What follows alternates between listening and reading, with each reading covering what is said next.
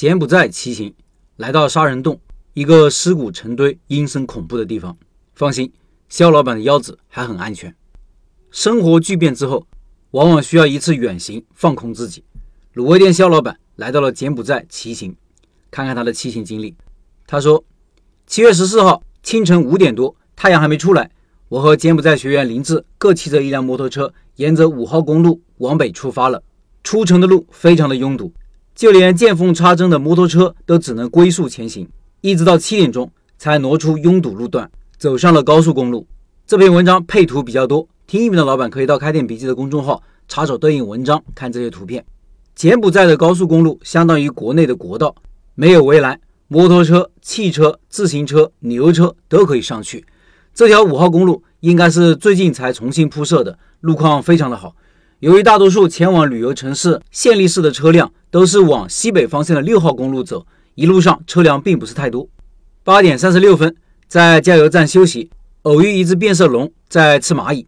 十一点五十，在菩萨寺的老桥边给林子拍了个照片。七月的东南亚天气非常炎热，紫外线格外强烈，暴露在阳光下的皮肤半天时间就已经发红了。我们在路边吃了个午饭，休息一会儿又出发了。林子的摩托车是无级变速的，我的是手动变速的。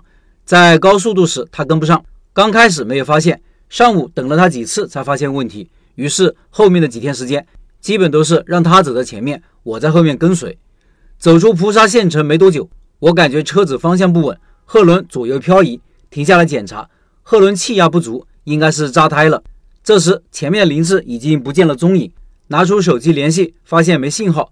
我只能边骑车边追边找补胎店，好在没多久就看到林荫下等待的林志，这真的是非常难得的默契。我年轻的时候经常爬山骑车，刚开始会很多人一起，后来逐渐喜欢三两好友或者一个人独行。年轻的时候能走在一起是因为新鲜感是兴趣，但每个人的生活方式习惯步调都不一样，人越多矛盾越多。比如有些队友体力好，一路狂飙，把所有人都抛在后面。你刚赶上去休息一会儿，他转身又走了。还有一些队友晚上不整理行李，早上要所有人等他半个小时。还有诸如吃辣不吃辣，吃面还是吃饭，住普通宾馆还住高档酒店等等。随着年龄的增长，除非遇上配合默契的队友，我宁愿一个人孤独，也不愿意去迁就别人。修理好轮胎，我们继续出发。从这里开始，道路变得更差了。不远处的豆蔻山脉上是黑压压的乌云，似乎从后面追了上来。我们一路狂飙，走出了雨区。下午三点半，经过三百公里的骑行，我们终于到达了那天的目的地——马德旺省。马德旺是柬埔寨的第二大城市，与金边和利县的现代化不同，马德旺至今还有很多古老的寺庙和建筑。晚上我们出去溜达的时候，发现马路两边有很多类似于骑楼的房子，上面都是很有年代感的木质门窗，完整的保留了法国殖民时期的风格。在旅店放好行李。我们轻装骑行前往西边约十二公里左右的龙沙帕山，观看蝙蝠洞和杀人洞。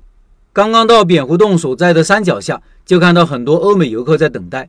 距离蝙蝠出洞的时间还有半个多小时。我们骑自行车沿着陡峭的水泥路前往山顶，站在山顶远眺，是一望无边的平原。旁边的树上还有很多猴子。下山右边有条岔路，路牌上写着“杀人博物馆”。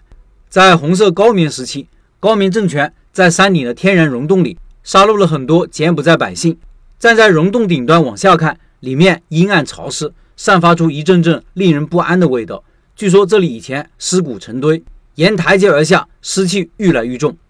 临近蝙蝠出洞的时间了，我们参观完杀人洞，便驱车来到山脚。在巨大的岩壁上有一个天然的溶洞。天公不作美，下起了小雨。本地人说一会儿就会雨停。我们和众多欧美游客一起耐心等待。二十几分钟之后，果然雨停了。夕阳刺破了云层，将整个天空染成了绯红色。随着第一只蝙蝠飞出，一群一群的蝙蝠像舞动的绸带一样，在众人的惊叹中不断的飞往附近的平原上空。我拍了一会儿照片，拉上林子，迅速的跨上摩托车，跟着蝙蝠飞行的方向，沿着茂密的芭蕉林一路闯进了后面的平原，拍摄了蝙蝠在高空排列和变换队形、捕捉蚊虫的壮观景象。蝙蝠出动的时间持续了将近半个小时，直到夕阳隐去，我们才骑车返回了住处。最后，九月份的拜师学艺项目实现了卤味，感兴趣老板进入交流群和肖老板直接交流，音频简介里有二维码。